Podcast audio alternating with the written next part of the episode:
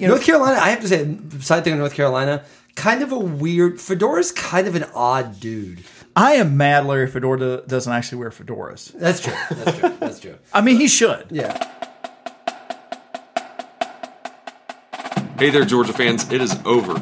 It is finally over. The long, barren offseason that college football places on us all is finally coming to an end.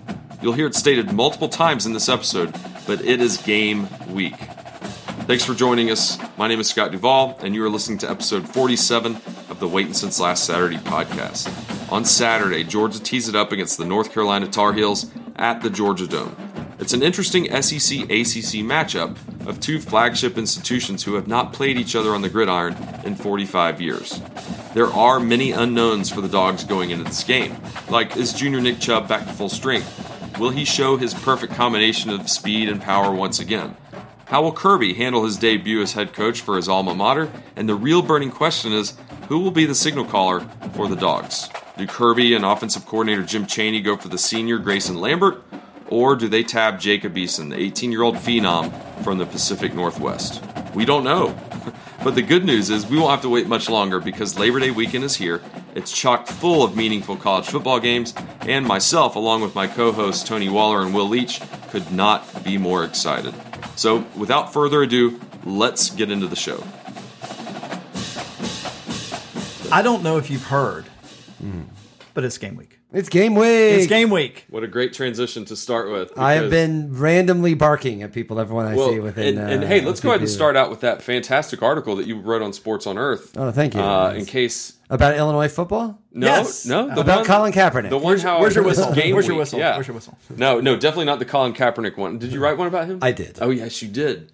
No, I'm It talking about. was really good. I'm talking about the But game week. I have a article. feeling Scott would disagree with that one. Oh, I, I mean, I, I disagree with Colin Kaepernick, but you Yeah, know, I disagree with I him get where he's coming from. Yeah. So anyway, let's not go yeah, down that yeah, road. we're not going to go down that road because that would distract from why we're here, why Tony's so excited. He came, I think he floated in about two inches off the ground, and it is game week. Which, if you've ever seen me, is a lot. That yeah, that, that takes a lot of uh, effort with anti gravity shoes that you have on. But um, it is game week, and I was referring to the article that Will wrote uh, yesterday. I think Uh, Monday. Monday. Well, I read it yesterday. Monday on sportsonearth.com. It's about his experience of living in Athens for the past three years and how game week just has a different feel to it. And I think what you're trying to do is kind of parlay the Northeast group that would read that like, hey, it's different down here. Well, yeah, and I, I mean, I don't know. I, I don't think of Sports North as a regional publication, Right. but um, certainly, I don't think anybody in the Northeast is going to read Sports on Earth for college football. yeah. Well, they, they might read might. Matt Brown. Matt Brown is a good uh, Penn State. Uh, you know, he's got Oh, we're Syracuse. counting Penn State as Northeast. Syracuse Yeah, is yes. Northeast. Okay, Yes, that's um, Mid Atlantic. Syr- nobody cares about Syracuse, but that's Penn Atlantic State- Coast Conference. People I care thought about Penn Penn State's in the Midwest. Uh, it's true. Yes, as, like Rutgers, um, like Missouri is in the South. That's right. Um, but anyway, yes. Uh, so I wanted. Wait, I do have a bone to pick about Missouri thing. Yes. Um, in the Missouri thing, in your Matt Brown podcast, you grouped me kind of with some other people who don't consider Missouri a legitimate part of the I was SEC. talking about Scott. Let's be clear. I do consider them a legitimate part. Yeah. Uh, I was listening. I was waiting for my name to come up, but I was I was worried Laura was going to say my co-host Tony and Scott, and I was like, hold just a damn minute here. Uh, it, also, speaking of which, uh, thank you to Seth Emerson. If you guys have not heard it yet, uh, I did an interview with Seth Emerson. I think we may actually do a couple of those throughout the season.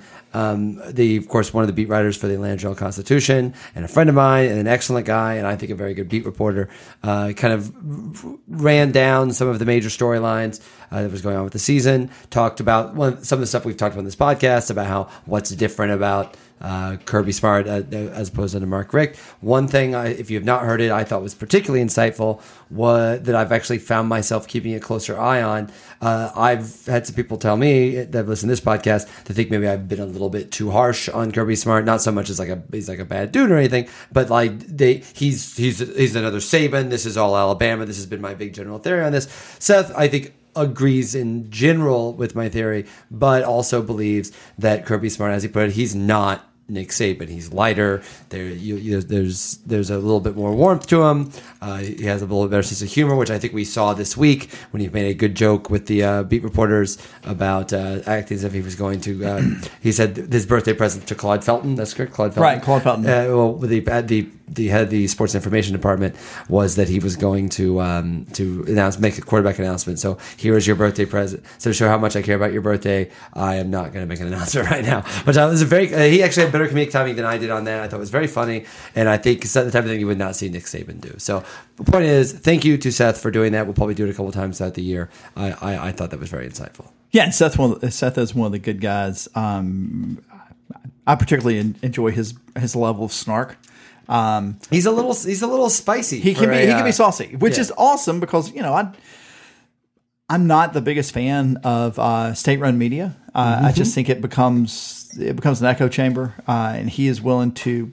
I, I think a, a mark of a good a good reporter and somebody that's good at reporting is that they can very well cover their charge, whatever that is, and also have a level of skepticism about everything they hear. Yeah. uh, and that's something Seth is very good at. And, and you know, it's funny. I've also noticed, particularly in the Atlanta newspapers, and particularly, frankly, in the columnist side of it, there's a little bit of. It reminds me a little bit of the reflexive negativity that Chicago newspapers used to have the University of Illinois sports. I think you see that in Atlanta about Georgia sports sometimes. The idea that there's a reflexive skepticism. Skepticism is really the wrong word. Ref- reflexive negativity. I think skepticism is fine.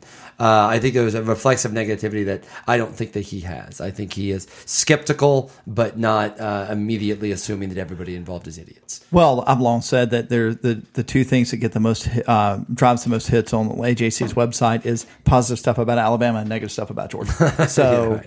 That's that's really simple. Speaking of Alabama, Yes. we want to talk about a little national games before we get to dive into the. Is that how uh, we're going to do it? What's the format? No, for? I think I think we do a little bit of rundown about what what's going on this week. Let's Okay. talk a little bit Okay. about uh, that. Then I think we get into the game, and then I think I think the national stuff is the aperitif. The, the no, it's the opposite of the aperitif. It's the, the dessert. yeah, It's, it's the dig- digestif. digestive. That um, uh, the thing you have at the end rather than you have at the beginning. All the right. looks that Scott is giving us. So no we're going to. So what you're I go saying? to Locos for dinner. we're pull, we're That's we're the moose place. As we're as pull, calls we're it. pulling the band-aid off and just jumping right into jumping right in. So I think I think it's time. I think it's time. But, but first off, let's just have one more moment to say, "Holy crap, you guys! It is game week. It's game week! The long time away is over. And first off, Scott gets extra credit points because he is the one of the three of us that's actually going to the game on Saturday. Because Tony is not going, and Yeah. I am not going either. You know, and I decided to sell my tickets. Uh, There's a lot, a lot of family reasons for that, uh, but a lot of it has to do with the, a lot of it has to do with the fact that I'm going to two away games uh, already, and it just the, the timing didn't work out. The five thirty game means I, you know, I think the five. I, I leave, I leave my parents' place at the lake. I'm gone all day. I get back at one o'clock in the morning, and that's just not doable. It's funny because I think five thirty is actually a pretty great game time generally. Yeah, generally, But- yes. But it's hard for a game that's not here. Right. Yeah. So, and you're not like making a whole weekend out of it. Yeah, because we're going to end up staying in Atlanta, uh, my dad, my dad and mom's house, because you know by the time the game the game's going to be over at nine. and you went to I'm Reed in high school, right?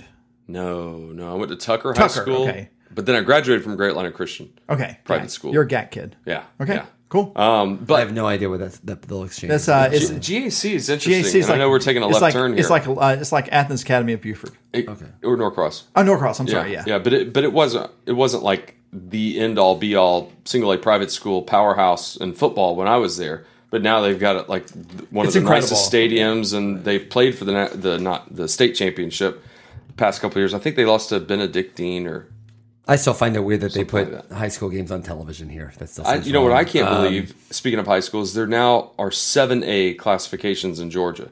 thought Like just it- six. you know, when I when I was in high school, it was four A was the highest. Mm-hmm. Like Parkview and Brookwood were and Valdosta were four A. Now the biggest schools are seven A. Oh wow! I think So it goes six in seven, Illinois. six, five. Yeah. So and then there's a separate private school league. So So, um, but yeah, so it is game week. It is happening. We're not gonna. Uh, Tony and I will not be there, but of course we will be watching, uh, and we'll be doing. I'll be watching the hell out of it. Oh yeah, really. I think I'll, I'll keep an eye on it. You know, maybe. Uh, but yeah, so it's very very exciting stuff. So I I have so I feel like we here we are. It is Wednesday evening.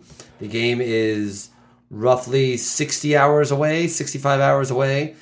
No official announcement. I just got excited. Sorry. and okay, I'm so- going to have to really work on these audio levels. That Yeah, that was a, yelling. that was a rough one. That yeah, Auphonic's gonna have to fix that one. Um, yeah, I saw the spike there. peak. So, but it is worth noting that even though there's not been an official announcement of quarterback, the tea leaves seem to be floating in a certain direction. Tony, you have your hand in the back. Which direction are those tea leaves floating? If I'm not mixing some metaphors, I've been on the Jacob Eason train all the way back since last week. Looks like Jacob Eason's going to start. it does look like it's going to happen. It Where'd you read that? Well, I said it last week before I read it you- anywhere. Oh, I thought you just when you when you screamed No. out loud. I thought maybe no, I something went just broke. because it's, it's game week. Oh, okay. I'm sorry. We- The the main place that I have seen the, the the only place no one has said it. No one has said it. But the one newspaper that has has strongly implied that it's going to happen, uh, I believe is excuse me, I'll find it in uh, the Macon Telegraph. Actually said Eason expected to start Saturday. Now their source were all of e- of Eason's friends and Buddies. former and former teammates, but it does appear that he has been taking the vast majority of snaps with the first team, which means not only is the Kirby Smart era starting on Saturday, but the Jacob Eason era appears to be starting Saturday as well. What do we think of that? Well, I think I think it speaks a lot to where the coaches think our running game's going to be. I mean, we said this last week, and in you know, three weeks ago when we did our first podcast, our kickoff for the season, we had zero idea what we thought Nick Chubb was going to do. It's hundred percent certain he's going to start now, right? No pitch count. No, pitch, count. right? I mean, is it possible Brendan Douglas comes out there for the Sure. first play? Yeah, it's possible, but it's going to be really surprising if Nick Chubb doesn't get a, a majority of the, of the carries. Um, and that basically means you can kind of divine backwards what the game plan is going to be. And we'll get into what North Carolina brings to the table offensively and defensively. Um, but there's no secret that North Carolina struggled running the ball. I mean, against the run, against the run. So, you know, we our our game plan is we're going to pound the ball. Think like double tight end set. Yeah, it wouldn't surprise me to see we see some of that jumbo package stuff or whatever Kirby decide or Jim Chaney decides to call it. Um, but that also means that you're not asking your quarterback to be a precision passer on 60 plus percent of your plays, um, which you know we and we saw. That's what that is the one thing that Grayson Lambert is going to do. He's going to protect the ball at all costs. I mean, the ground might get more catches. Although you know, although the Will likes to make the, the throw below the the the, the six yard out uh, to an eight yard receiver, but you know the fact of the matter is he does have a 24-25 game under his belt, and He has that game. and and well, And he- only had two interceptions. but he only had two interceptions. He also had a couple more games where he was above. He was he was above you know in you know the mid the Mendoza line, which is kind of fifty five percent pass completion.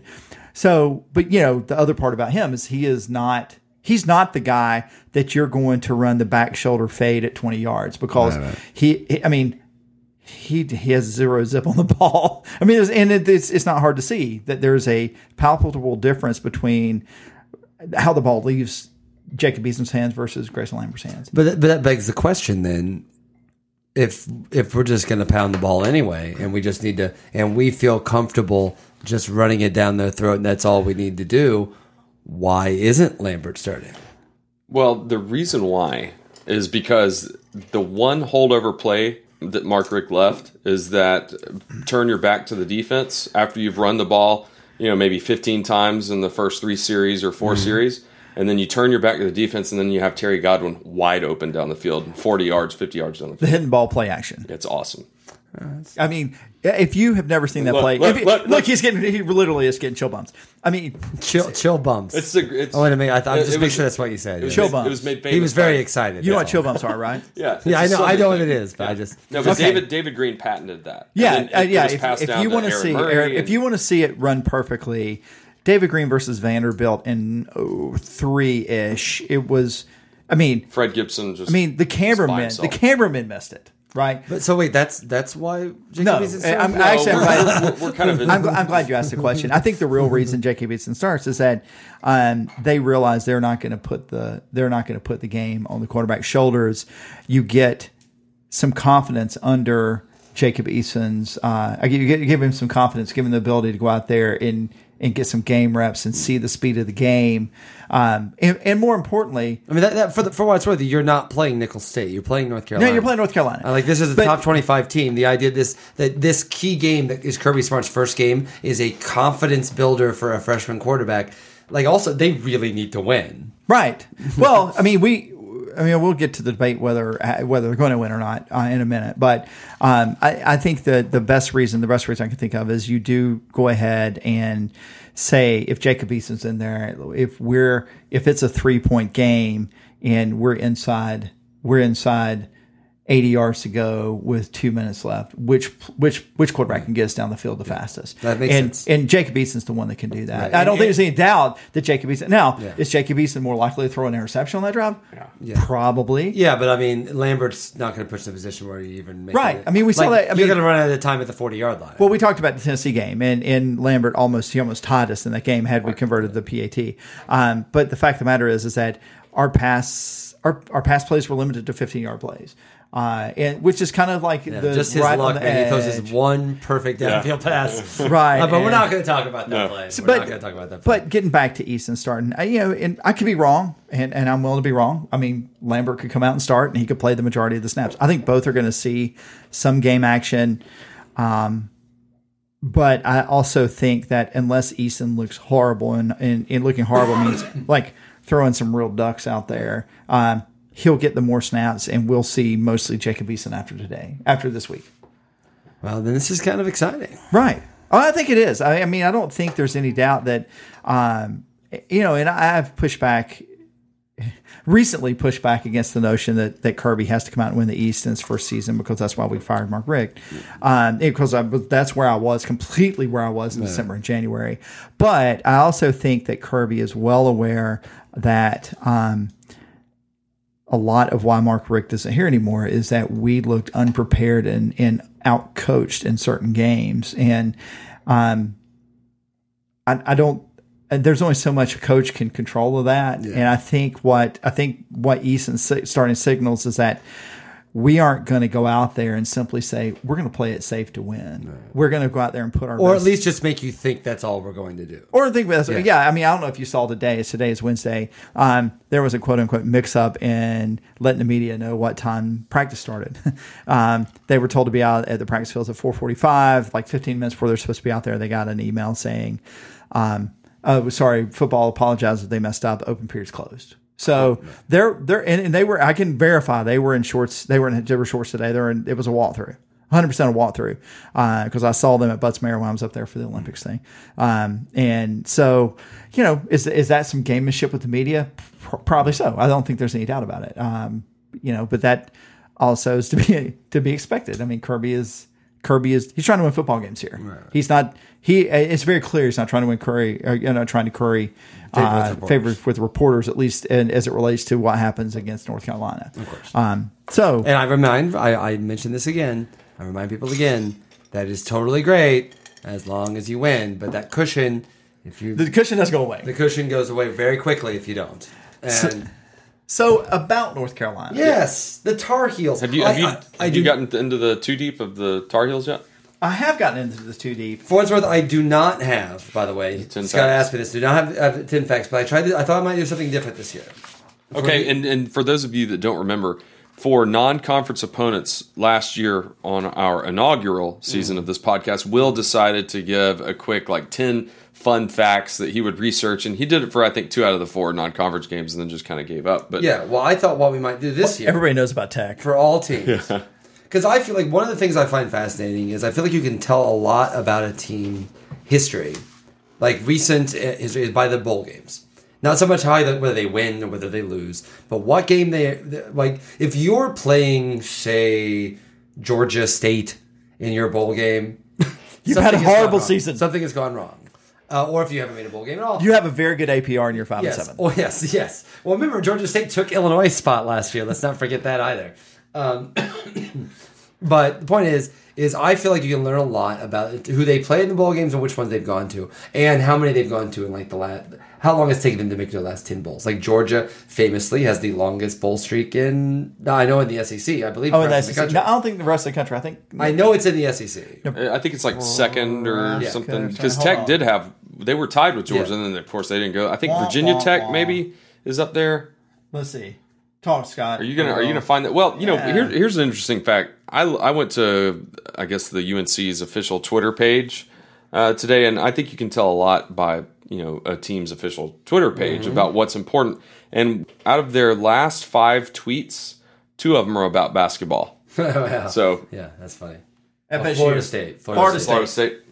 All right, so here are the, their last 10 bowl games to tell you what kind of season. Is this UNC? Yes. Okay. So the last year they last year they played they lost to Baylor in the Russell Athletic Bowl, one of the more successful seasons North Carolina's had in a long time. Remember they were this close from being potentially A playoff team. a playoff team Yeah. last year. Uh, before that, Quick Lane Bowl losing to Rutgers, not so hot. Belk Bowl 2013, Belk Bowl beating Cincinnati 2011, no bowl in 2012. 2011 losing in the Independence Bowl to the Midwest's own Missouri. They were 2000 still Big Twelve then. 2000, yes, 2010 winning in double overtime against Tennessee Oh, I remember that. in the Music City Bowl, 2009 and 2008, both in the Meineke Car Care Bowl, both losing to Rust Belt teams, Pittsburgh in 2009 and West Virginia in 2008. They were Sans Bowl for three years. That was after the Butch. By the way, the coaches at this point are Larry Fedora, Everett Withers, Butch Davis, John Bunting lost to Boston College in 2004. Another three-year stretch. They won in the Peach Bowl at the Georgia Dome against Auburn in 2001, also the coach Bunting, and Carl Torbush. Remember Carl Torbush? 1998 ah. won in the Las Vegas Bowl against the San Diego State Aztecs, which is to say they have made 10 bowls essentially in the last 20 years, which is not that massive of a success. That is North Carolina's 10 year bowl, 10, last 10 bowls. And since you brought up Carl Torbush, is he the one with the stash? He followed Mack Brown. Yeah. Yes. No. Yeah, He was, Yeah, he was- yeah, he was yeah, Mack yeah, Brown's yeah, yeah. defensive coordinator. Yeah. and he hung Mack- around.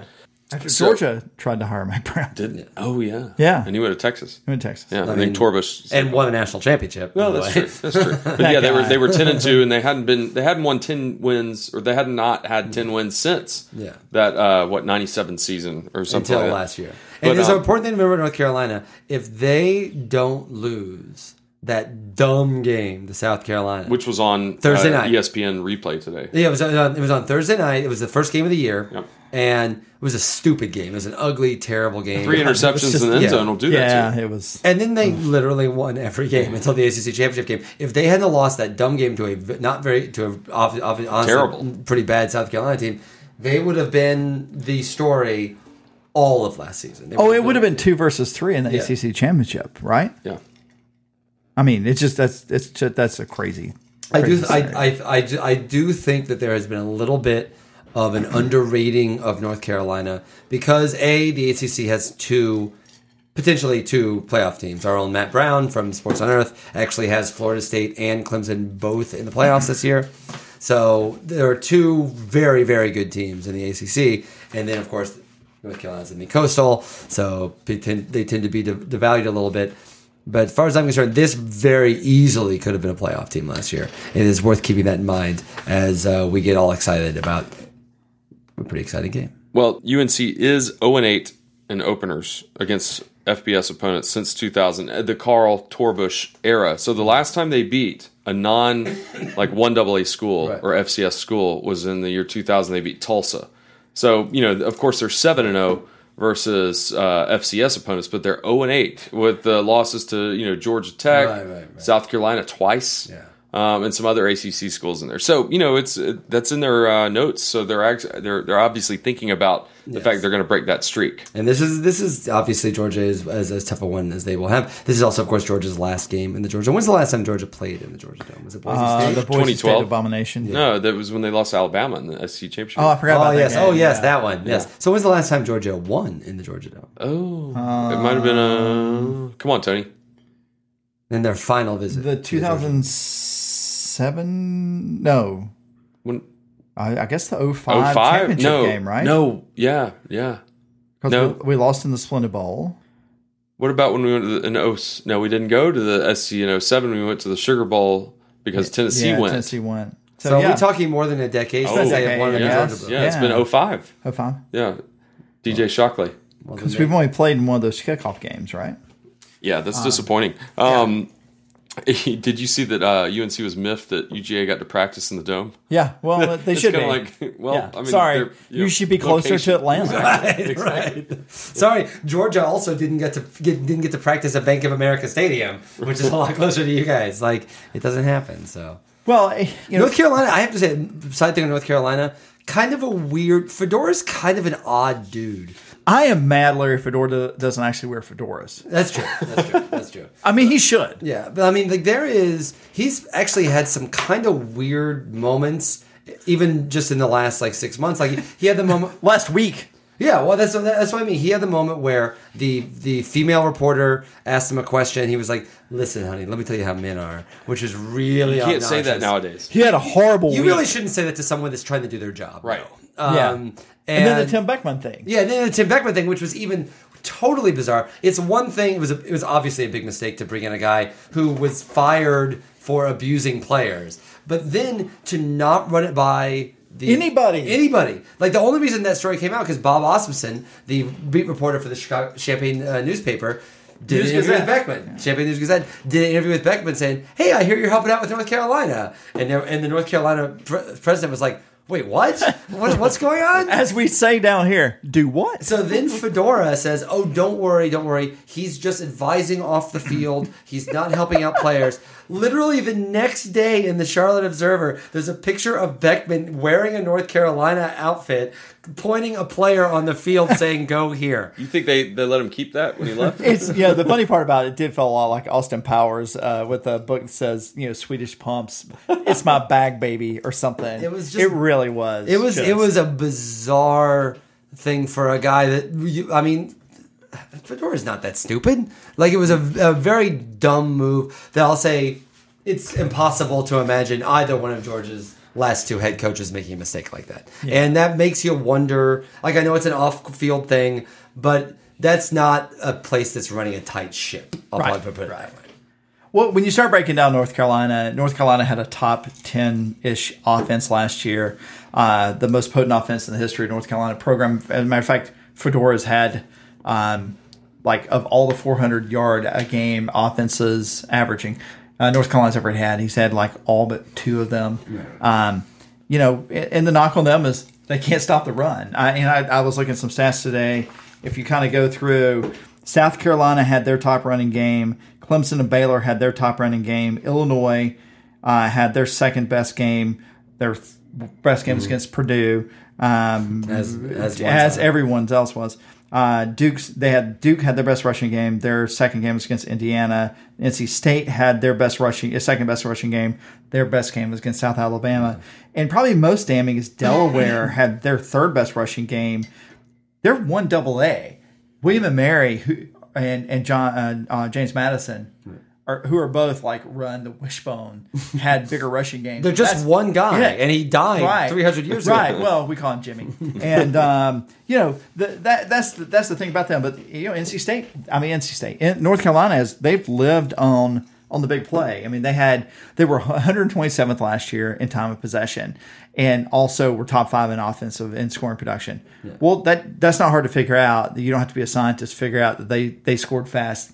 Right, they scored on a lot of big plays, And they and they got fortunate. Like that- well, they were lucky. yeah, they yeah. were lucky, but they were top ten in the nation in long scrimmage plays. Georgia's on Georgia's defense was sixth in uh, the fewest of those plays. Uh, you know, from from scrimmage on defense. So it, it really is one of those immovable force meets uh, inanimate object. So the or whatever, whatever the whatever the tried the thing. inanimate objects. Yes. Um, yeah. Do we have more bourbon? We- I'm oh, of course more we do. that. Um, so, to, I mean, we talked a little bit about this earlier, but this is the plan, right? The plan is going to be for Georgia to run the ball like crazy, Right. And run and You're trying to shorten the game by Yeah. keeping the ball on the ground because you don't want North Carolina. Um, you know, I guess now a good time to talk about Trubisky. He's not. He's not Williams. Yeah. Right. Uh, you know, he was okay last year. But he was okay. He was okay. I went back and looked at the game, so where he has best games. Um, just looking at stats, I mean, you know, a lot. You're going to hear 40 for 47 in his career. Uh, there's 40 for 47. There are an awful lot of one and one and two and twos against pla teams like, you know, I don't know James Madison or whatever. Yeah, he had a couple of games where he he did play against substantive substantive opponents where he went 50 percent, and and he can run the ball, but run the ball is not what he does. And that that and that's where that's where the prior quarterback really made his money. He he was a threat to just pull it down and run at any time. I mean, I guess in a lot of ways he was a poor man Cam Newton, right? He you know you never could not spy him. Um, my guess is, and on defense, I think my guess is, is that we're gonna we're gonna put a couple of big guys down low, uh, someone like Thompson, and maybe I don't know, you, you know, pick your poison. Whoever else is going to be down there, we're gonna plug holes. We're gonna bring a lot of heat from the corners and make Trubisky make hard decisions about whether or not he wants to face one on one with that guy in open field or throw the ball away. Yeah. Um, and you know, this game to me, you know, you keep hearing it's going to be a score. It's going to, it's going to be a score game, right? It's going to be a game where it's 30, you know 35-30 or whatever. Yeah, I don't see that. it. I- It doesn't feel that way Yeah. me, right? I'm not saying we win the ball game because I think I think it's not hard to see North Carolina has better offense than we have. So the real question is, They have a better big play offense. well, okay, yeah. we can go with that. I mean, Nick Chubb does change the math a little bit, but so the real question to me is: is our defense up to the challenge uh, right out of the gate? Uh, and defenses normally are ahead of offenses, but uh, out of the gate of, of slowing down an offense that is it's going to look different than what uh, South Carolina saw last year. Because I think it's impossible to predict or impossible to expect them to throw three interceptions in the end zone. And keep in mind, North Carolina still scored a fair amount of points in that game, right? No, it was a, it was a low scoring game. It was like Was it? seventeen thirteen 17 or something. Oh, I like thought that. it was one of those. I thought it was one of those crazy. It was a really ugly game. It was an. It was not a game. North Carolina should have walked away with it. Right. Neither team played like South Carolina actually played like they did Their, all their, year. their quarterback Mitch got hurt. Yeah. you know, broke his collarbone or something, and, and he was out for the game. So they were kind of uh, scrambling. But yeah, North Carolina gave that game away. Yeah. and that that goes kind of goes to what you just said earlier. It's amazing they then rattle off what eleven straight victories because they figured it out. They figured out the quarterback position. Like William Williams took it over and like really, and he's not here now. And to me, that is. I feel like Georgia has more question marks than I feel comfortable with them having going against a top 25 team on a semi-neutral field uh, in a guy's first game, not only a coach's first game, but it looks like a freshman quarterback's first game. But I think like North Carolina has uh, just as many questions, and I like this. They're, they're they're paper tigers because they lost to a terrible SEC team last year in the opener, and then of course, yeah, they rattle off eleven straight victories, but they played like two FCS opponents. They played, you know, the the Wake Forest of the world and NC States, who are always terrible. They played Boston College, I think. They played Don't Georgia forget Tech. Duke, man. Yeah, well, Duke had a they're they're okay, but I mean, oh, think Oh, yeah. about it. Yeah. Everybody's touting their 11 straight wins, but I mean, they didn't play anybody, and people also will dog Georgia last year for not playing anybody. But North Carolina, as much as you know, writers, these national writers are like are, are saying that ACC is going to get two teams in. It's just those two teams, and it just happens to be they're on the same side of the ledger. So yeah, and neither one of it. which North Carolina. But played there last is year. nobody else in that conference. Nobody. except for Mark Richt in Miami. I think I, I, I think Louisville's going to be. but again, good. on the other side, secret, secretly again good. on the other Secretly. side, not yeah, like yeah. in the- I think that's right. Yeah, Yeah, but but then but then to finish my point, when they face real competition in the likes of Clemson and then Baylor, they get smoked. Well, Clemson didn't smoke them, but then Baylor smoked them in the Yeah. bowl game. So I, I think that people need to pump a the Baylor brakes. team that I believe was playing its third string quarterback. exactly. Yeah. Yeah. So people need to pump the brakes on the about third string mode. quarterback, you mean a converted tight end? Right, that's right, true. right. That's The third string tight end. Yeah, don't worry about North Carolina. We're gonna be fine. I, I'm, I still, yeah, I still feel like they're. You heard it here, You can you can stop listening now. You can turn the podcast. But that's what I mean. That's why I find like North Carolina is North Carolina is a competent, above average team. I, but I think a top twenty five team that thinks they're a little bit more than that. and, and they're and like I said earlier, two of their last five tweets are about basketball. Okay, well, I mean, I understand. I understand. I mean, But I, what, what I'm saying is, it's possible that one of, if on a given day, one of George's last five tweets would be about soccer or volleyball. Well, like I'm- it happens sometimes. Well, I'm sure Illinois are about basketball or something. I'm sure George's are about those a baseball, lot, baseball. yes. Um, The point- yeah, the, the, the, oh, go ahead. I'm sorry. I'm saying my point is that, like North Carolina, is, as I said, is a top 25 team that believes itself to be a little bit better than that. Yeah. The question is, is that what Georgia is, or is Georgia a little bit more than that? Like I think Georgia's potential is a lot more than that, but are they that right now? And I think that's that's the question in this game. I feel like at the at the end, these two teams play at the end of this year. I would feel very comfortable putting Georgia uh, a, a good solid touchdown favorite. Now I think it's tighter. I think the line shows that. No, I- no, I- I it's think just a field goal favorite. Yeah, exactly. I think it's I think it's a lot tighter. I feel like like there are both teams have a lot of. Um, I'll put, put it this way: Georgia's ceiling is a lot higher, but I would argue that North Carolina's floor is higher than Georgia's. Georgia, it's possible that Georgia's got a new coach, new system, new quarterback, star player coming back from injury who we seems to not be in a pitch count, but still we all saw what happened last October 10th. That like there are still lots of question question marks. There are question marks on both lines. Georgia's talent wise, I think, is much above North Carolina's. The question is, will they, are they ready to execute that level in the first game of the year? Well, and there's one phase of the game we haven't talked about, and that's special teams. And, and North Carolina does have a decided advantage on special teams. Uh, they have Ryan Switzer, who is uh, poised this year to become the ACC all-time leader in return yards and touchdowns. I mean, we we look at Isaiah McKenzie and think like, yeah, kick it to that guy. Switzer has seven touchdowns on returns already right? I mean, that's that's pretty impressive. And then they bring back their kicker Weiler, I think it's his name.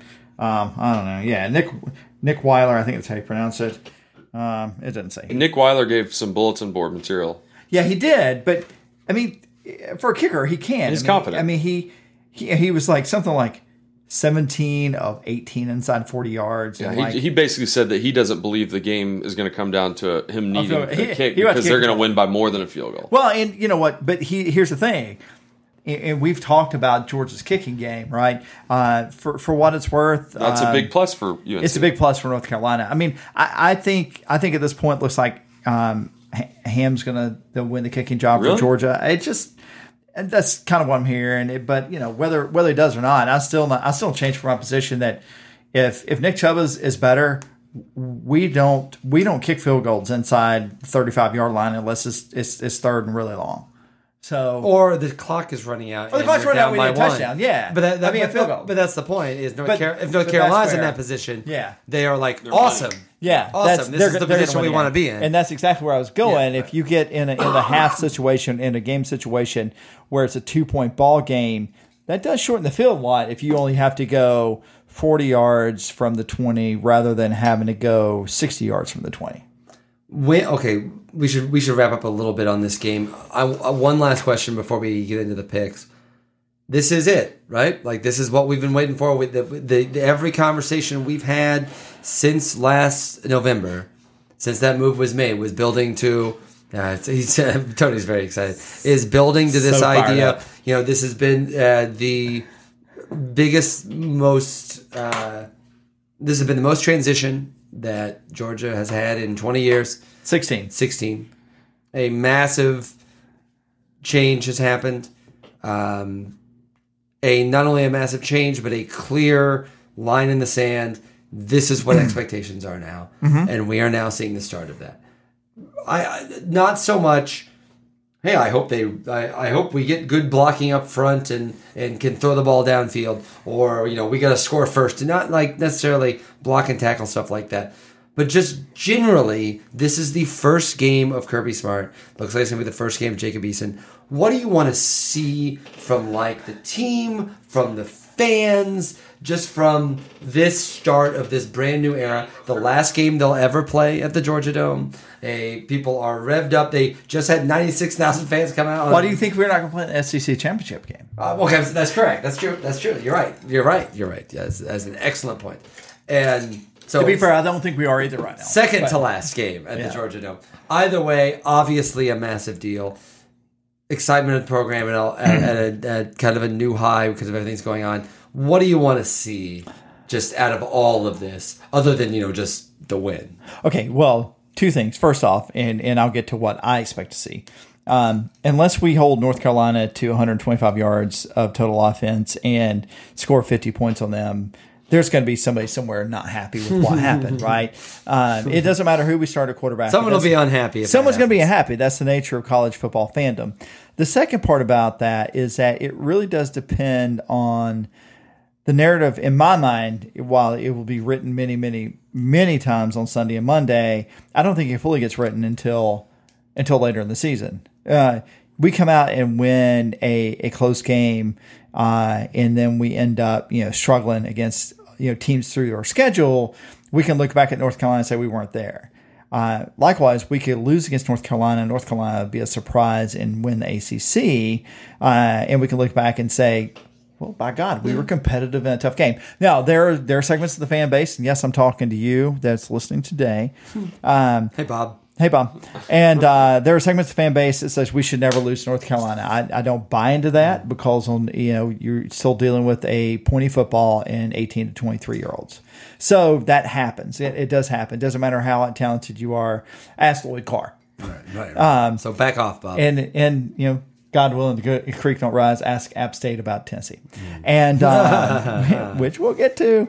Uh, but in reality, I want to see us cl- play clean football. I want to see us show up, compete, um, not make the little mistakes that we've been plagued by, um, and and and feel like and feel like we had a game plan and stuck to it because that is something we've missed over the past few years with Mark Richt football. Is that it felt like that we have been willing to throw away what we thought would work the first time sign it didn't work and and and to be innovative right you know it's it's perfectly acceptable for me in my mind to run nick chubb on third and three from inside the five yard line but i don't also don't think it's bad if we run a play action on that as long as everybody does their job because it actually works right all right so is it time for predictions yeah. Yeah, why not? Let's make predictions. Let's, Let's make Scott start us off.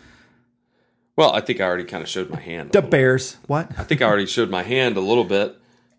You can't figure out where you wrote it down. Yes. You need no, my glasses. No, no. You need my glasses. You need my glasses. No, no, I don't need glasses. I can't hear worth worth a lick, but I can see quite well. No, I don't. I like I said a minute ago. It, this is North Carolina. I'm of those people you're talking to that kind of believe that we shouldn't be even mentioned on the same field as North Carolina. Now, I've, uh, you know, Georgia especially when we're talking about man. football. Damn. Yeah, because here's the thing. Here's the thing. They they did not impress me last year. That's fine, but yeah. that's not what you're saying. You're saying North Carolina is a franchise that is just not. We should never be losing to a North Carolina type. Franchise. Only in basketball. Okay, well, yeah. that's different than not being impressed by North Carolina. Okay, no, earlier when I said I'm talking to you, Bob, I meant Scott. Yeah, yeah. So no, no, it's like I'm not. I'm not impressed with uh, North Carolina. All of our fans listening to this that maybe would want to have a bone to pick, do so. That's fine, but that's my opinion. You know, Georgia does not uh, lose to North Carolina in football. We beat them in 1971 in the Gator Bowl, and we're going to beat them again. I'm going to say that we're going to look shaky to start it's going to be maybe close at the halftime, but then you know probably about a 17 point victory. I don't know the how high the score is going to go, but I do expect a handily one game. It's not going to be pretty, but then we'll work out the kinks against uh, Nicholls State and then uh, go dominate Mizzou. So Scott has a super lock cover. Super lock, yes, yeah. yes. I mean, what's the spread? Two and a half? Uh, three and three. Half. Yeah, easy money. Lock it up. Yeah. All right. Uh, I'll go because I'll let Tony go last. I like when Tony goes last.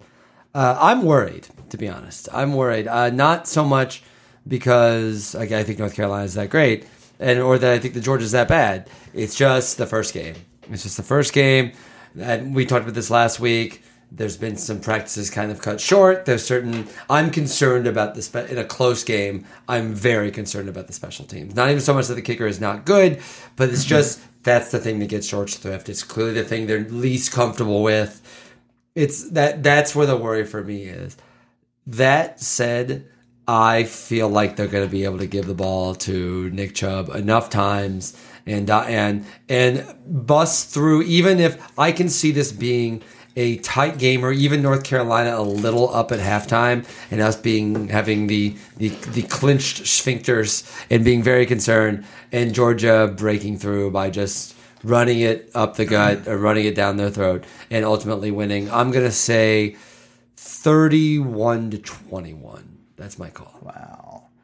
That's a little higher point total I'd like to pick, but I can see that may be a. It's not a backdoor cover, but it's a backdoor close game you're basically picking like a 2007 blackout game versus Auburn, where they were winning in the third quarter, and then we roll off like four straight touchdowns. I'm, you know what I'm picking? You know what I'm picking? I'm picking the way Alabama beats teams when they hang around. What did you uh, say last year? How did they? Uh, you gave that good quote about how Alabama Spencer Hall. Just they they they oh they hold, they hold they you up and let you kick your feet. Yeah, right. They, they, Alabama pick, holds you up and lets you kick your feet in the air until you die. You know that's and that, like that's how this game I feel is. And and that's I, that, I was just about to say that's exactly the way I feel about the game. Um, it, it it feels to me like it's going to be one of those games where we're gonna if you just tune in at the start of the third quarter, midway through the quarter, third quarter, like oh wow, North Carolina's in this thing right? And the next thing you know, the depth wins out. Maybe they're they're not, and and I, th- I think that's where it happens. Depth wins out. Um, the the one thing that concerns me is I just think North Carolina special teams. Yeah, I agree. They're they really are going to make a difference in this game. Um, Can you can you can you just say like, hey guys, or Brice, don't kick it to well, Switzer. and I think I think that's right. I think Brice Ramsey, uh, future Ray Guy winner, is uh, probably going to be instructed to kick it away from Switzer. kick it out of bounds, even if you shake Yeah, it. yeah. Thirty-five yards is better than fifty yards minus thirty-five Right. yards. It was like it was like how we felt against uh, LSU in the, the last time we were in the dome playing. ag- Right, you it's know, just the- like, do not kick it to Mathieu. Yeah, um, so you know, I I Future am, Super Bowl champion I'm- for the Arizona Cardinals, Tyrann. Uh, thank you very much. Um, I am not as confident as y'all in this game. I'm, I'm just, I'm just not. Um, I- you know, I, I predicted Georgia at nine and three. They ha- they have to come up with a loss. They have to lose somewhere if they get to nine and three. And I said it's North Carolina, Ole Miss, Florida, and Tennessee where your where your losses are. I, I'm just not, and this is going to make me a heretic. I'm just not willing to say Georgia's Georgia can win this game. I, I can say they can win the game. I'm just not willing to say they will win this game. I think it's going to turn on a special team play. Uh, if it does that, it's going to be one of those 24, 27 24, 31 27 games. Um, now, we hold them down special teams. I can see where we win 27 0 or 27 20. what's right? your prediction? I think it's, I, I'm going to go with 30, 31 27 North Carolina. Wow, I'll be darned. I'll I, I, you know, I really struggle with this. I really have struggled with it, and my my heart wants to say is, Are your eyes welling up? they are a little bit. I, I want to say this is. I really do want to say this is like a a 30-24 game for Georgia, but there's something about their special teams. That I can see it. I back. mean, honestly, I can see it. right. That's that's it. what makes me step To back. me, I am, and maybe this is, it's worth knowing that I've spent this entire uh, last few podcasts saying Georgia is trying too hard to become Alabama, and I'm predicting to win their first game the way that Alabama wins its games. But that's how I think it's going to happen. Well, I mean, and and you know, here's the thing, and and I, there's not really a good news scenario in this. I think Georgia will be competitive through the game, win or lose. Um, it'll be really interesting to find out, though. I, I'm, I'm ready for it. I mean, the Kirby Smart era is starting uh, as far as games go. Uh, I- I'm ready for it. All right. So 2 1 for Georgia. We'll see how it Yeah. turns out. By the way, Two. everyone on everyone on Twitter, you can come at me. That's fine. I get it. Um, I just. Listen- it doesn't mean I hate Georgia. It doesn't mean I hate Kirby. It doesn't mean I hate. How happy are you going to be Oh. to have all these people yell at you on I Sunday am morning? uh, Sunday. Yeah, come at me. We win. Come at me, please, because I'm gonna go like I was wrong. So, um, okay, well, there we go. There is the first prediction of the year. I think it may be time to get to the national games. Are we doing the podcast pick'em oh yeah, I'm glad you brought that up. Uh, look on the Georgia Sports blog, the podcast pick 'em. We have Tennessee, which I have no earthly idea Why'd you put a Thursday night game in there? because it's Tennessee Because- versus App State. I know, but and won't be- South people- Carolina versus Vandy. People won't hear this till tomorrow, maybe at two Well, o'clock. they why would they hear it? Going... Why wouldn't they hear it Tuesday afternoon? It's Monday night, Scott. People, uh, all these people, of course, go. All our listeners go to Tony's website. Yeah, they're all on Anyway, Georgia Sports Do they really? Yeah, I know. But um, it, look, go to Georgia Sports Blog. Uh, about three or four posts back, there's a There's there's, an a affiliate link. He gets There's paid link. every time There's you click link. on it. I, there's not affiliate link. Uh, there's there's some ticket links. Please please click because that, that pays for my away games. But um, in in all seriousness, we we are, and I think we're one of the featured. Uh, uh, uh, pools on the if you go to Fun Office Pool, if you can't find that, Google Fun Office Pool. We're one of the featured ones. George Sports Blog are waiting since last Saturday. Um, go in there and find that. And we have we have 13 really good games this week. Um, And with it's confidence pick, confidence value. confidence value. So basically, what but you're doing, not against the spread. Just who wins. you're not picking against the spread. You're picking uh, who- straight up. the The spread will be listed for reference, and basically what you'll do is, you, if you think you're 100 percent certain, or the the team on that list that you think is most likely to win, you put them with the highest number of points. The the game you think's most likely to to to to win, Right. you pick them as as a one because that's the number of points you get. I'd like to note, by the way, that already I, we didn't realize we were doing this, but I think we made the right decision. We have changed our format from last year. Last year, we would before make we would make our Georgia picks. We would do we would be like, okay, now to the national picks, and then we would pick Georgia last there. I think this is the right call, even if it makes people as long as you download us. We don't care if you listen to the whole thing anyway, but um, or stream us, of course, on SoundCloud. I care. Yes. But the point is, is I think it's better for us to do what we did this time and talk about the game and make our predictions at the end and then go to the picks. All right, a production note. So while Scott does that, to- does that, I do want to ask a quick question of Will. Will, you, you had a couple of pieces out this week, uh, both in your writing and your your podcast, your national podcast, uh, about college football. Any takeaways from that that that you want to share with us? I find it. I agree with Matt Brown that there's a real possibility that two ACC teams make the playoff this year. I just think there's a real chance it's going to happen. Remember, that's the, it's the one place where they've had undefeated teams the last two years going into the playoffs. Um, the Pac-10 looks like there's no way anybody's getting out of there with with with just one loss, let alone getting out undefeated. Uh, the Big 12 looks the same way. Um, to me, I think you're going to have one SEC team, one big. I don't know who these teams are going to be, but but it does appear to be the way that the balance of the leagues are setting up. Unless Notre, Notre Dame being a wild card as always, and Houston, frankly, also being a wild card in this. But other than those two wild cards, I think right now it all sets up for the not only the Big 12 to get it shut out, but also the Pac 12. I think you're going to have, and maybe it turns out to be Ohio State and Michigan rather than Florida State and Clemson, or maybe it turns out to be LSU and Alabama, or it turns out to be Georgia and Alabama. But I think you this is going to be. You know, Matt Brown, again, the Sports on Earth uh, writer, wrote a terrific piece for us last week about saying how lucky the committee has had it so far. They just haven't had any crazy scenarios. Right. Like you can make some debates. Maybe you think TCU should have been a couple of years ago, or or uh, Baylor should have been a couple of years ago. But you can't. All their all their decisions have been easily justified, even if you disagree. They were very logical decisions to make, and they're probably the right ones. They haven't had that weird year yet. They haven't had that weird year where everybody in the Pac-12 loses two games, or everybody in the in the Big Ten loses one game, or there's no obvious teams to run out. Or, I mean, last year, imagine if Mississippi doesn't blow that game and they end up going to the SEC championship game. That they haven't had those nightmare scenarios. Those nightmare scenarios are coming, and it would not surprise me if they happen this year. That's my takeaway. I like it. games. I like it. I So- filled time there. That was awesome. No, that was awesome. That helped everybody pick up their uh, what they needed to do. It did. So we're gonna we're gonna run through this, and yeah, I was doing the. I was hand I was doing some producer things. Yeah. Um, we've we're gonna start with the Thursday games. Yep. So Appalachian State at Tennessee. It would be hilarious. Oh my if god! Tennessee lost. So want to pick App State.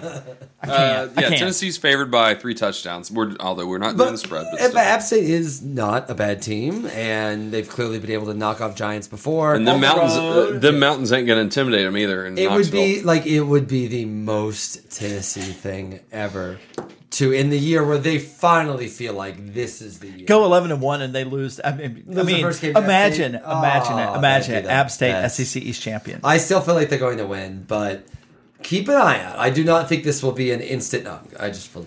Uh, I do not think this is an obvious wipeout. So you're going with Tennessee? Yes. Tennessee. Tennessee, Tennessee. Yeah, I'm gonna have to go with Tennessee, even though I would love to choose Oh, it'd be so Appalachian much State. fun. Um, okay, the other Thursday night, the featured SEC game that is actually on Yeah. ESPN is uh, Coach Boom against uh, former Titans and uh, Ravens receiver Coach Derek Mason. Yes. South Carolina at Vanderbilt. I think Vanderbilt's winning this game. I think South Carolina is going to bottom out this year. I have to say, I feel like they they've got a long road back. Spurrier was recruiting very poorly at the end there. Uh, I think it's going to be ugly for them for these next couple of years. And I think Vanderbilt they they are a team that does a th- one thing well. They play good defense. I don't think South Carolina is a team that does either. Wherever I heard that. I, I think last year, all year, all last year, we heard that. So I'm picking I'm picking uh, I'm picking Vanderbilt. Yeah, Agent Muschamp, Muschamp 2.0 is in full effect at South Carolina this year. Van, I, what's the spread on the game? Three and a half. Oh yeah, Vandy's. I mean, it's not going to be a pretty game. Vandy's No. offense still has Nashville's gonna be issues, hopping, but though. Oh yeah, Yeah, it was a- Dylan. Dylan, our friend on Twitter, is already tweeting about. it. yeah, that game 24, 24 7, 24 10, even give me an 11 or something like that. But Vandy, Vandy wins. anchor down. Anchor damn down. Yeah, I'm going to go with Vanderbilt as well. All right, so early morning. This is great. Early I, I love this. Have, by have, the have way. you seen the T-shirts? yes, it says Georgia versus George, Boston. this is Boston. yeah, I saw that on Two TV for today. twenty euro. So the Irish, I guess, uh, I guess the college football doesn't translate too well in Ireland, and so yes, the the Irish people, the fine Irish people. In fact, I would like one of these T-shirts. Oh, I um, had want printed one. up T-shirts for the game, and instead of saying Georgia Tech versus Boston College, it says Georgia versus Boston. That is hilarious. Yeah, apparently It's just a Gaelic, nice little Gaelic, dig. Gaelic doesn't have uh, Gaelic doesn't have a whole lot for Georgia Tech. Oh, That's, that's right. fantastic. So um, Georgia Tech and Paul Johnson are going over to face Steve Addazio in Boston College. Um, interesting, they were both three and eight teams last year. They both need wins real bad, and Georgia Tech is favored by uh, three and a half points. Will, what you got? I think Georgia Tech is due for a bounce back from what happened last year, and I think it starts here. Boston College seems to be going the wrong direction. I am taking Georgia Tech.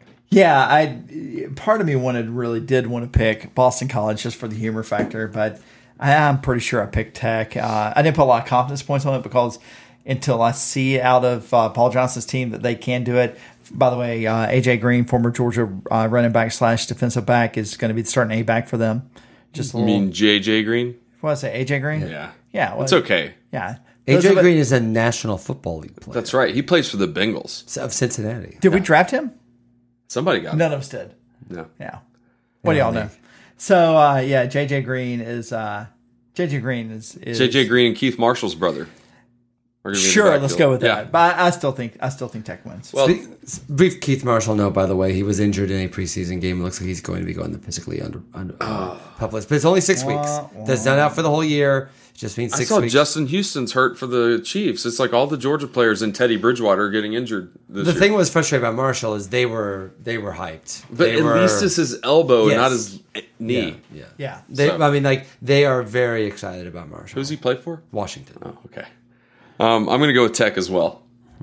That was Scott trying to get me to put, to say Washington's nickname, but I won't. uh, all right, next The Washington football team. the Washington football team. the Washington football team. The Red Wheels, as Yeah. my son calls them. Um, oh, really? My son calls okay, them that's the another Rebels. podcast for another day. Um, all right, Missouri is going to play. What's West Virginia? The Big East. So it's a Big 12, Big East matchup. Yeah, they're Big East It like should be- 24 years ago. Yeah, yeah, it should be like a Big 12 matchup since West Virginia joined the Big 12. But I digress. West Virginia's favored by basically 10 points in Morgantown. Burning couches. Are they going to burn couches? Will. I'm taking Missouri. I'm sticking with my West. They are an excellent defensive team. Their offense can't be as just can't be as bad as it was last year, and I don't think West Virginia is that great. I'm picking Missouri. Um, the opposite of immutable, um, immovable object and an Yeah. object or something. You're going to have whatever. to read up on whatever that it is. now. These Yeah. are two rocks sitting next to two each other on rocks, the road. two rocks by one another, and they're staring at one another. Um, it's the opposite of that with uh, Missouri's offense and West Virginia's defense. Um, I, I picked West Virginia. Um, no way they cover. Yeah, I'm going to go with uh, Dana Dana Holgorsen's hair. At That's first, it. I, at first I thought nine and a half was over under, but it's four. Yeah. All right. So we will go. Well, we won't go out west. I think this is played in. Um, where is this played? Uh, UCLA at A and M. No, I somewhere think in Texas. It's, no, it's That's at Kyle A&M. Field. It's at Kyle Field. Kyle oh, it's a Field. home Yeah. and home. Yeah. Seriously? It's a home game. I thought this was like some No. neutral site. It's okay, actually at that's pra- Texas. praise the Lord, the Actually, Kyle in Field, Station. the Kyle Field so tomato. A and M is. uh, I bet they are. If there's any team ready for football after their off season, they're Oh, it's ready. Ole, Mi- it's Ole Miss. Well, that that too. Okay, so Yes, so Texas A&M and Ole Miss, but they are ready to get Yeah. the whole coaching issues out of the way. I think there's some coaches that are suspended for this game, um, maybe some players too. I don't know, but uh, UCLA comes in a three and a half point underdog to the Aggies. If I'm Texas A&M, I am very worried. This is this thing seems to be getting away from them a little bit. UCLA has potentially the number one draft, uh, draft pick over the next couple of years. I don't. I think Texas A&M is actually favored in this game, which I find a little Yeah. confusing. I think UCLA wins this game. Oh yeah, no, I don't there's any doubt. Uh, yeah, UCLA wins this game. If I'm Kevin Sumlin's agent, I am on the phone with uh, some combination of the Jets, the Browns, and somebody else right Yeah, now. and, and I'm and they're like, I mean, when I say right now, I mean right now. Yeah, and they're like, you should have called us two years ago. Back Right, when right, really right. Excited about you. Yeah, I'll take Also, can you do something about John Manziel? Can you be the if you don't mind, you don't mind. Oh yeah, don't call, don't call Cleveland. Oh, Yes. but that makes this market smaller. Yeah, Bless I'll take uh, Jimmy Mora and uh, the Bruins to g- win. They're going to win going away. I love it. Look at us the- picking against all three of us picking against an SEC team at home. Yeah, well, they're not really an SEC team. Yes, Jesus. Um, they're a Big Twelve team. I mean, A&M. We, Did you we set won't him play up them. on purpose? we won't. We won't play him for like forty years. yeah, I'll be, Um, I'll be in a wheelchair. All right, so this is a, a very intriguing game. We'll be able to listen to this uh, as we uh, head home. Wait, wait a minute. Military time. This kicks off at three thirty. That's right. Yeah. This is the, the All the great way to yearly the subplot. game. The great yearly subplot of the Wait and Says Last, says his last Saturday podcast is Scott figures out military time. Bum, bum, bum. So this is a 3:30 game. So this will uh, we we'll won't on be able to watch this You'll game because Are uh, you tailgating before the game's gone? I'm going to go to fan zone. Okay, cool. take the Yeah. boys to I'm fan tailgating. I'm gonna let Even though I'm not going, I'm tailgating. Let him kick some field goals or something. Yeah, Sunday afternoon, my son's, Daddy, can we tailgate? I'm like, we'll have to wait till the ball game because I got stuff going on right now. But yeah, we're going to tailgate at the lake. So LSU, how many? we- You know, LSU went to Syracuse last year. They traveled Right. up north, and now they're Right. traveling up to the way north Midwest, if that's what you call. I don't know the lingo up there well. I am jealous. So Lambeau Field Lambeau is Field. hosting the LSU Bayou Bengals, and LSU is favored by nine and a half points That seems too against low. Wisconsin. Seems low. That seems too low. West, this is not a great This- Wisconsin. Joel team. Stabby is gone. Yeah, the, the, the yips. He still has the Joel the yips, Save though. yips. They're probably Um, glad about that. Yeah, th- they are. This feels like like on the Solid Verbal, Pop, Verbal podcast. Um, they did a very good job. Kind of uh, uh, Ty Hildenbrandt did a great job breaking down this game, saying that like this is going to be a really fun, the most probably fun, ideal. LSU famously loves to go to other cities with their crazy tailgates. This is going to be the most fun one ever it's going to be gorgeous in Green Bay. They're all going to be. It's the most perfect tailgate place in the entire NFL, and they're going to just absolutely drill Wisconsin. I think they're going to. Yeah, I think it's gonna be Wisconsin is not a, this is not a particularly strong Wisconsin team, and they really weren't that great last year. Uh, I, I think that it's going to be rough. I think, and LSU, I have them in the playoffs, so I think they're dominant. So I think they're going to kill them. Yeah, I, I'm with I'm with, with Will on this. Uh, The real question to me is Scott is, if we were to play Wisconsin in at Lambeau, would you go? Would you go to Camp Randall? Why? Why wouldn't I? Yeah, thank you very Yeah, much. yeah. I mean, Camp Randall's on my bucket list, but to, to play, to go to a college football game against Wisconsin at Camp Randall, to party with Wisconsin people who are probably the closest thing to what you can imagine, uh, you know, standard LSU, Alabama, Ole Miss, Georgia fans are is tailgating. Yeah, sign me up. It's going to be a good time. It's gonna be crazy It's how gonna be a awesome fun the time. scene's Who- gonna be. who's to play that game. Wisconsin's coach now? They've had a Paul kind of- Chryst. Paul Chryst. Okay. Yeah, was he yeah. their coach last year? Or I thought it was Barry Yes. Alvarez going back on the. Well, Well, he did do it the well, Barry. Barry Alvarez, is the next interim coach. I'm sure there's some like uh, joke with Les Miles and Barry Alvarez and Bret Bielema. I don't know. All right, I'm going to go with LSU as well. Um, La Tech at Arkansas. I mean, this is Burt just kind of Burt. coming out party for 2016. They're kind of a favorite in the SEC West, kind of a dark horse. I mean, uh, a dark horse favorite if that makes sense. But it's funny though. Let's not forget, even when Arkansas has good years, they often lose dumb little games like this. Like what was the game they lost to Toledo a couple of years ago? Right. Yeah. Like Last they year. ha- Rutgers. Yeah, yeah, right. So they have these kind of dumb games. I don't think that'll happen, but it's just worth keeping in mind when we talk about those games. Yeah, I included this game. That's one of those separation games that you put on uh, on there. But I included because I thought when I first just eyeballed it, I thought, man, La Tech, that this could get away, right? Um, It's the type of team like they score fast. They yeah, I mean, I, I'm going to pick. I'm picking Arkansas. Let's be clear, but Mm-hmm. this is 26 and a half percent. Uh, 26 and a half. Too If- high. uh, right? Too high. Is way too high. Like easily 20 points too high. This is game is going to go late. This game will be really close. I mean, it's a. Uh, I mean, it's a three o'clock kickoff, but No, man, four. Four o'clock. It's four 1600 kickoff. hours. Four o'clock kickoff. but this game has all the potential to be like. I mean, we could be looking at this game midway through our game and thinking like, this could actually happen. Uh, All What do we got next? Uh, yeah, I'll go with Arkansas as well. Uh, we, you know, I have on here North Carolina, Georgia. We've already picked that. Yeah. So I think uh, I, I think we stick with that for the future as we we pick the game straight. But we'll Yeah. talk about that. yeah, yeah. So Will, Will and I have Georgia, and Tony has North Carolina. What a jerk. Yeah. Um, okay, so 7:30 p.m. Southern Miss at Kentucky. The spread's only six and a half. Southern Miss was pretty decent last year, but I can't I can't get out of my head the 0 and 10 or 0 and 12 seasons they had, like you know, back in 14 and 13. Yeah, I feel like Kentucky's actually doing everything right to the maximum ability of Kentucky. Like if I if I'm someone looking to for maybe not a team that can take me to the next level, but a team that can straighten uh, a coach that can straighten my team out. I like Stoops a lot in there because I feel like Kentucky is a uh, is the best Kentucky can possibly be, which is to say win games like this and hope to God they get to six wins. Yeah, I you know I part of me wants to pick Southern Miss because they did have a better season last year, right? They weren't they weren't that 0 and 10 0 and 12 team. I just don't think they have the players. Uh, Stoops the jury's still out whether Stoops is, is as good a coach as his uh, as his brother Mike, not Mark. Um, but the the jury is not out whether or not he can he can out recruit a lot of a lot of guys. Um, and I, I just think I think at, at some point talent just wins out, um, depth and talent. So I, pick, I pick Kentucky. I was imagining the day if Kentucky were in the SEC West. I mean, excuse me, the Big Ten West. If they were in the Big Ten West, is Kentucky a potential favorite?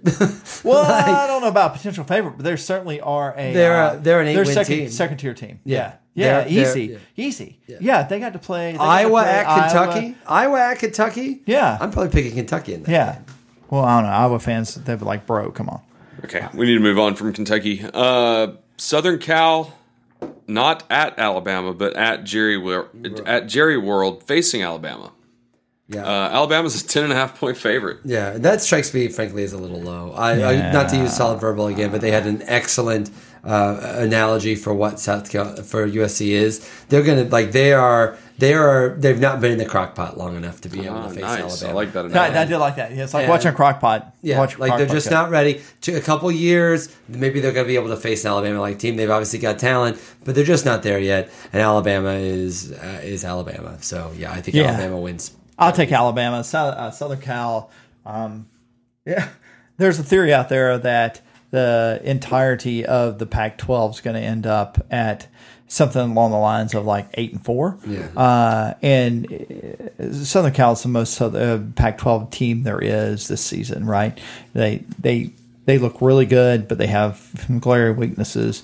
Uh, regretfully, them they're they're they're the glaring weaknesses, which is wide receiver play and run run to be able to, to, to run protect um, is exactly what Alabama Alabama's able to exploit. Yeah, that's going to be a, a, pseudo home game for Alabama. Yeah, so, well, Alabama travels really well. Yeah. Um, you play on the moon. It would be a yeah. Alabama. That's what I said. have a satellite camp on the satellite. this will be an interesting game. Uh, Clemson and Deshaun Watson, Dabo, and all of the pomp and circumstance that seems to be happening around a you know a small town in South Carolina, goes down to a small town in Alabama and faces the Gus bus, which might or might not be on fire.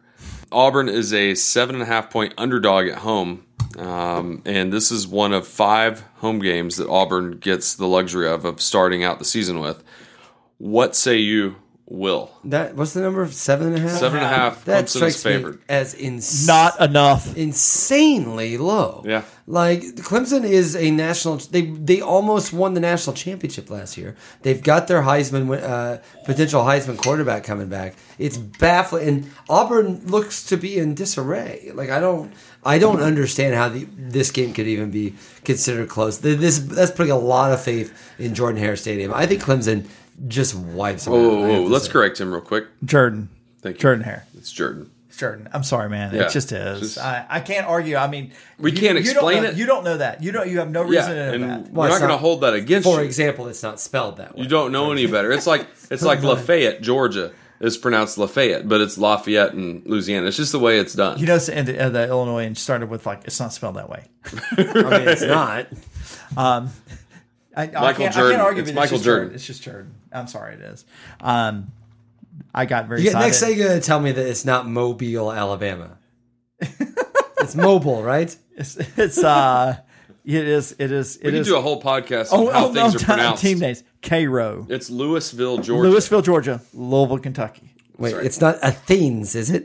Dude, come on, man! Don't be ridiculous. Yeah. So, uh. So yeah, Jordan- I, I Y'all got, talk weird. yeah.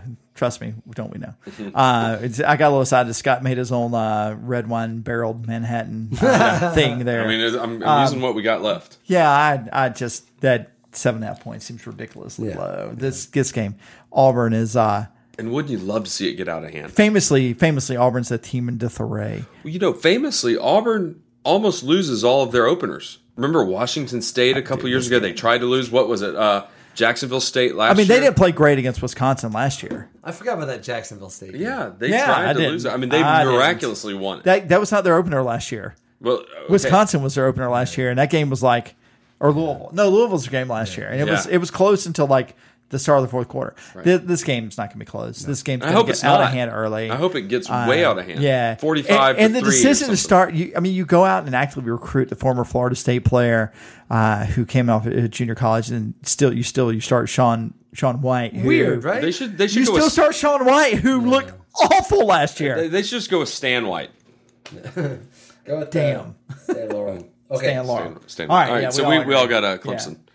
Uh, okay, this is a Sunday game, and this is going to be amazingly awesome. I mean, over the past couple of years, we've had like Purdue and Marshall on Sunday of Labor Day Oh, we weekend. had a good one. Had a good one last so year, yeah. we've got Notre Dame at Texas, and Notre Dame is a, an interesting three and a half point favorite. And I say interesting because they just had like really bad stuff. I don't know how, a nicer way to say that. That's the nicest way I can say it. Really bad stuff happened to uh, about five or six players Yeah, about four players, three players. couple couple weeks ago. Yeah. And um, so and then they're going down to uh, Charlie Strong, Texas. I know nothing about Texas because ever since they started the Longhorn Network, you don't hear anything about Texas. I mean, It's the Pac-12 problem. yeah, yeah. So um, I know I don't know their quarterback. The only thing I know about Texas is they got Charlie Strong and they beat Oklahoma last year. But nobody else. That's all you need to know about Texas. Yeah, uh, to me, Notre Dame is like they are every year a quiet national championship contender. Like if Notre Dame loses one game this year, Oh, they'll they'll they'll, They'll be, be in the playing. playoffs. Yeah, they'll play an Orange Bowl. Or so and Texas, you know, I know that everyone's impatient. And you you know what Texas needs is a win like this. Because remember, people were all excited about Charlie Strong, and then he had two years where he's still clearly building, but there's already questions because that's what it's like at Texas. There's already questions about him whether he's going to do it. A win like this buys him all sorts of excitement.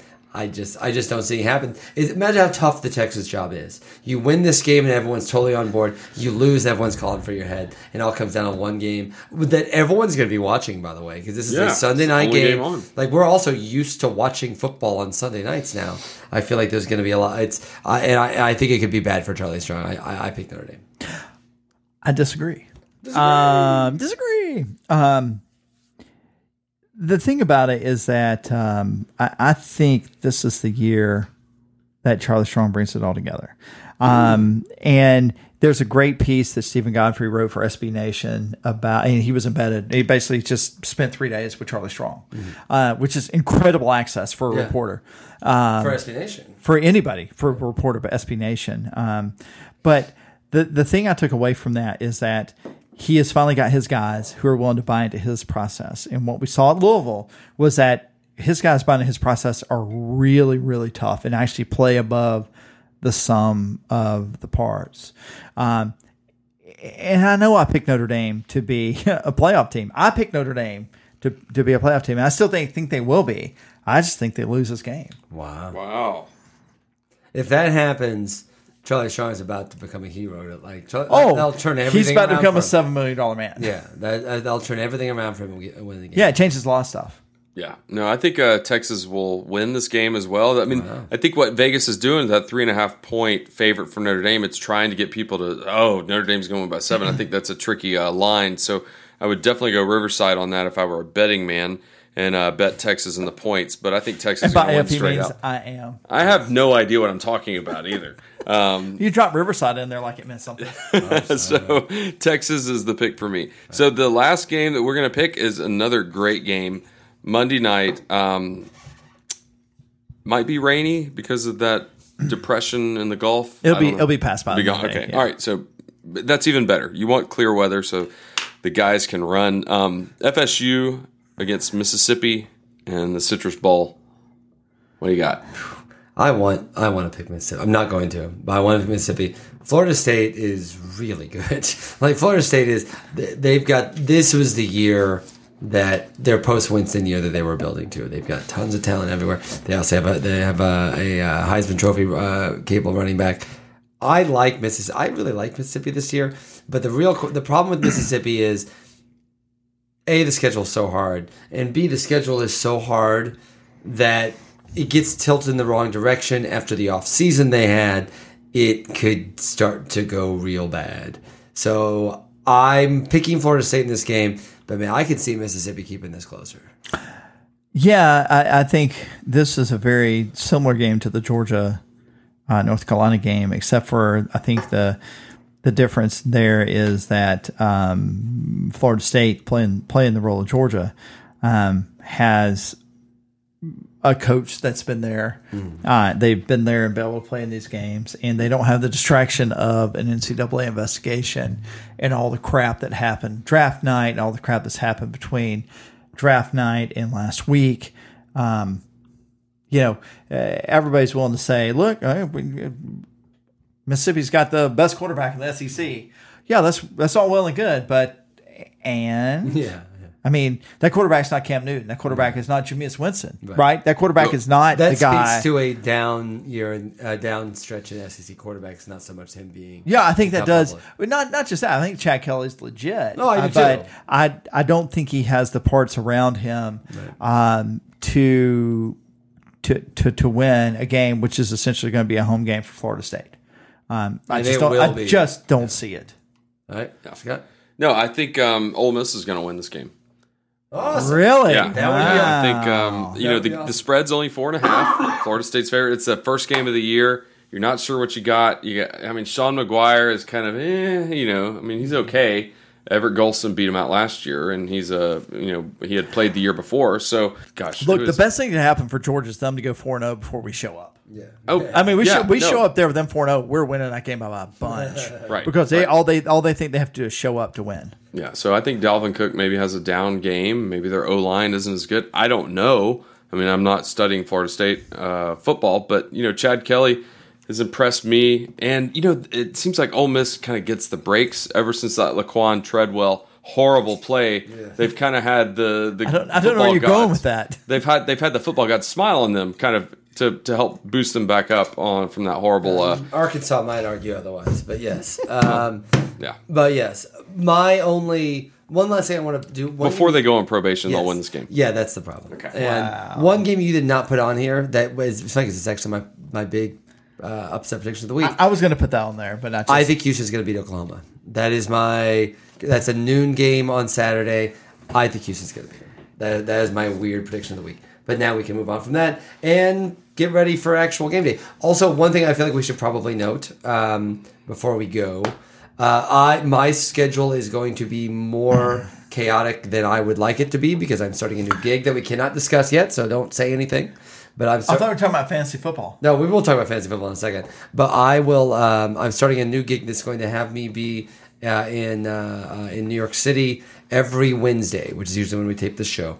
So um, so we'll we'll figure it out. Some shows I'll be here. Some shows I'll call in. Some shows we'll move the days around. Some days I won't be here. But I will always be here for Sunday shows. We're always gonna we're gonna be continuing to do the post game shows every Sunday or Monday. On this week, it probably be Monday. But no matter what, those will still be there. But um, um, just know that uh, we were joking beforehand that I do four podcasts, but this is the one. This is the one podcast I do in person and do with my friends and drink uh, and drink bourbon and have a great time. So, so it is something that's very important to me, and I will not let be lost just because um, I've decided to take on yet another gig. Well, you You're got- going to be great on E Entertainment. You gotta, Yeah, pay, I'm you gonna gotta be- pay bills. It's gonna be me and Billy Bush. Yeah, yeah. Yeah, talking like- about the Kardashians. Yeah, Oh my God. and, I, and like not only like he'll be asking like what are you wearing, and I'll be asking him who is what are you person? wearing?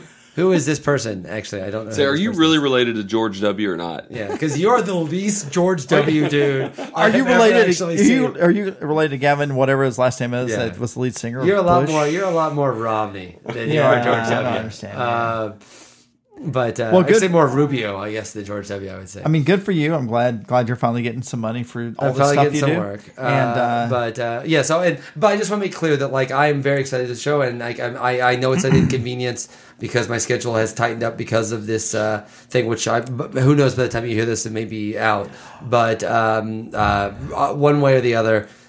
I- I'm I'm going to be a part of the show because it's really fun and I love talking about Georgia football. well, the interesting thing is Scott and I have uh, things that are far more importance of national national importance is our, our flag football schedule. Yes. When is Uh, the first game? When is the first game? Fifteenth, right? 15th. Well- September fifteenth. For you, but I have a bye week. Oh yeah, which that's I'm- right. I'm kinda That's happy right. about. Scott gets, Scott gets a bye week, so he gets So, extra uh, mine's the practice. 22nd. I've lodged a complaint with the commissioner already. I feel like Um, as a, the, in flag football, it's ideal to have your bye week first. Oh, 'Cause yeah. it's not like you're healing Because you got bone. nine and ten year olds. Yeah, you're not like, and you're also not healing from bone crunching injuries. Like, No. in- no NFL team would want their bye, te- bye week. What makes you think? What makes you think this is not that kind of league? Uh, well, I don't. I guess I don't. Look, know look, that. we're installing, and this isn't giving too much away. We're installing a wishbone offense. What? And yep, we're installing a wishbone offense. We've already gotten down about three to four plays that we're trying to get those kids to remember uh, over and over to where then we can run some misdirection, maybe some dump passes off of that. So that's just a little tease of uh, our, of our, our offense. wow. And, and- Well, but, I but yet last Saturday we spent completely the entire hour on uh, flag pulling.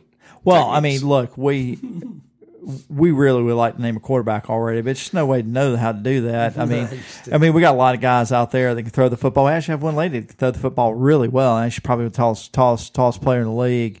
Um, you know, I'd like to, to give a gift to our SID, but you know, and I will. I'll just name. I'll name a starter. I don't even know who the starter's going to be yet. It's going to be a guy named Charlie. This guy, it's, it could be some. It should be some kid.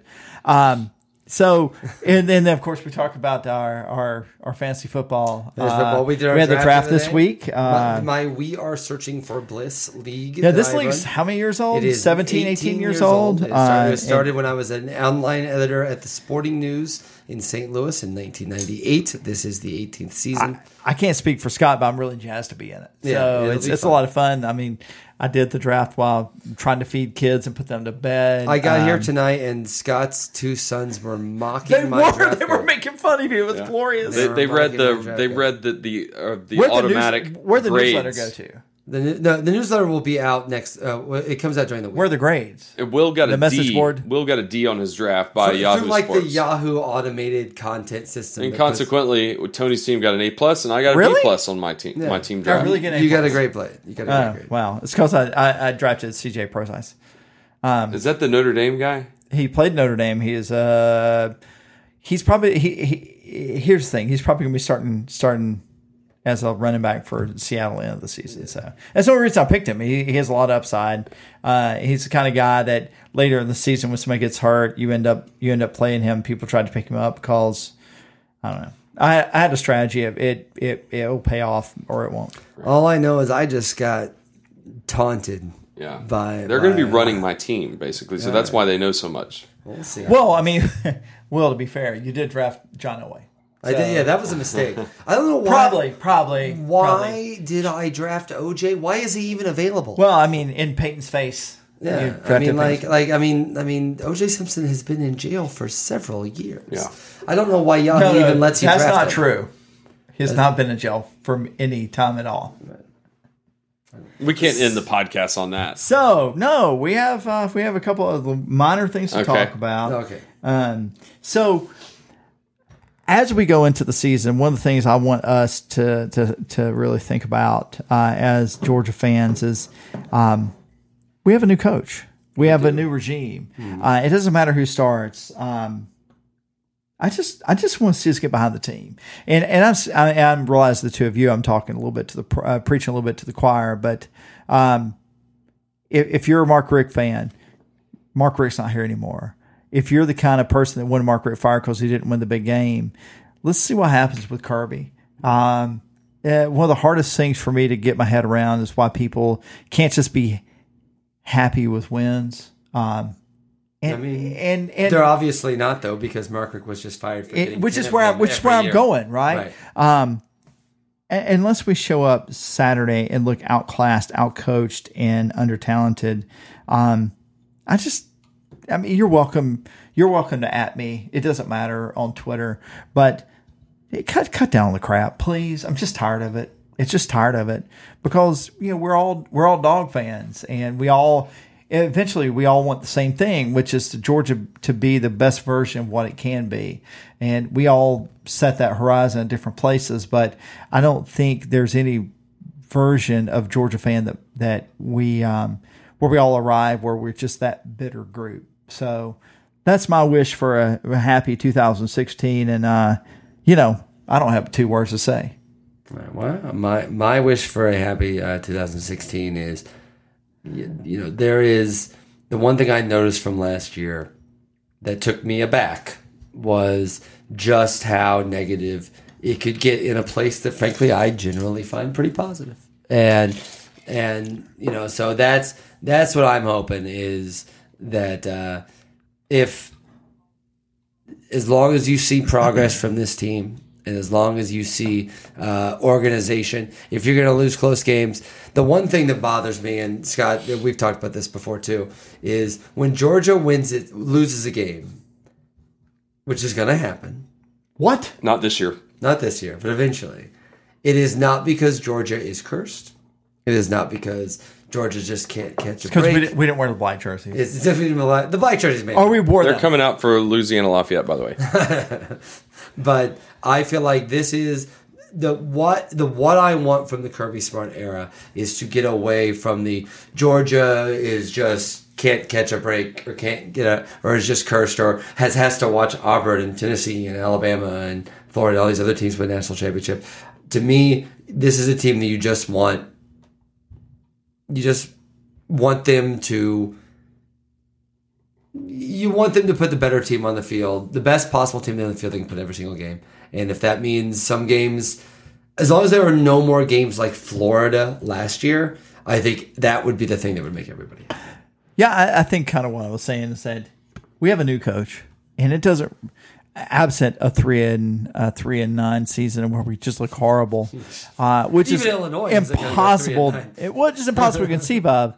Let's let's just enjoy football for a change. Let's just do that, right? Get if you get like let next year freak everybody out, but also, Right. yeah. All right, what do we think? I, I think we're going to win it all this year. I think we're going uh, twelve and zero, and I'm not. I'm not saying this in jest. I mean, I am. I have seen nothing to have me dissuaded from the fact that we can't win every game, and I think that the chips might just happen to fall. They're going to be favored in every game but one. It's going to be just like Bob Stoops' first year at Oklahoma. What did they do? Wow. What did they do? They, uh, I can tell you, the Pac-12 refs screwed them. I think they won the national championship, didn't they? I think it was the second season. Okay, well, second, it's going to be like Bob Stoops' second. That was like '97 or something. That was a long time ago. But anyway, it's going to be. It's going to be. The honeymoon is not going to have to be short lived because he's just going to dominate. Awesome. Hey, that sounds good to me. Yeah, I'm, I'm Yeah, I'll take completely it. confident. No, trust me, I'll take it. I'm I have no to be issues with that statement at all. Happy to be wrong. Scott is our North Star. On I am your North Star, follow that's right. North Scott. on this one. All right, well, everybody, hey, what do you say? Game day, game week, let's do it. We will be back with a post victory over North Carolina right. podcast either Sunday or Monday, whenever we tape it. But otherwise, It'll be me and Will because Tony Tony won't be allowed. No, I'll, I'll, I'll be on. pi- you picked I'll be against us. It'll be fine. I, you know what? We win. I'll take it. All right. it's game week, guys. So, like I said, two words, right? Two simple words. Go dogs. Go dogs. Thanks so much for listening. Make sure to join our college football pick'em contest. You need to do it right now because there are Thursday night games on our college football pick'em contest site. So, to maximize your chances to beat all of us, you can go to the Georgia Sports blog and follow the link, or check out funofficepools.com and you'll see the Waiting Since Last Saturday link on the front page of their website. It is free to enter, and I'm sure we'll have a nice prize for the winner at the end of the season. That's it. Please check us out on Twitter at WSLS Podcasts, and you can subscribe, rate, and review our show on iTunes. Uh, those are always very much appreciated. Enjoy sitting back and watching all of the games this holiday weekend. Stay safe in your travels, and go dogs. Make sure to check back Monday to hear our post game thoughts on the Georgia game, and we'll see you on campus next weekend. Take care.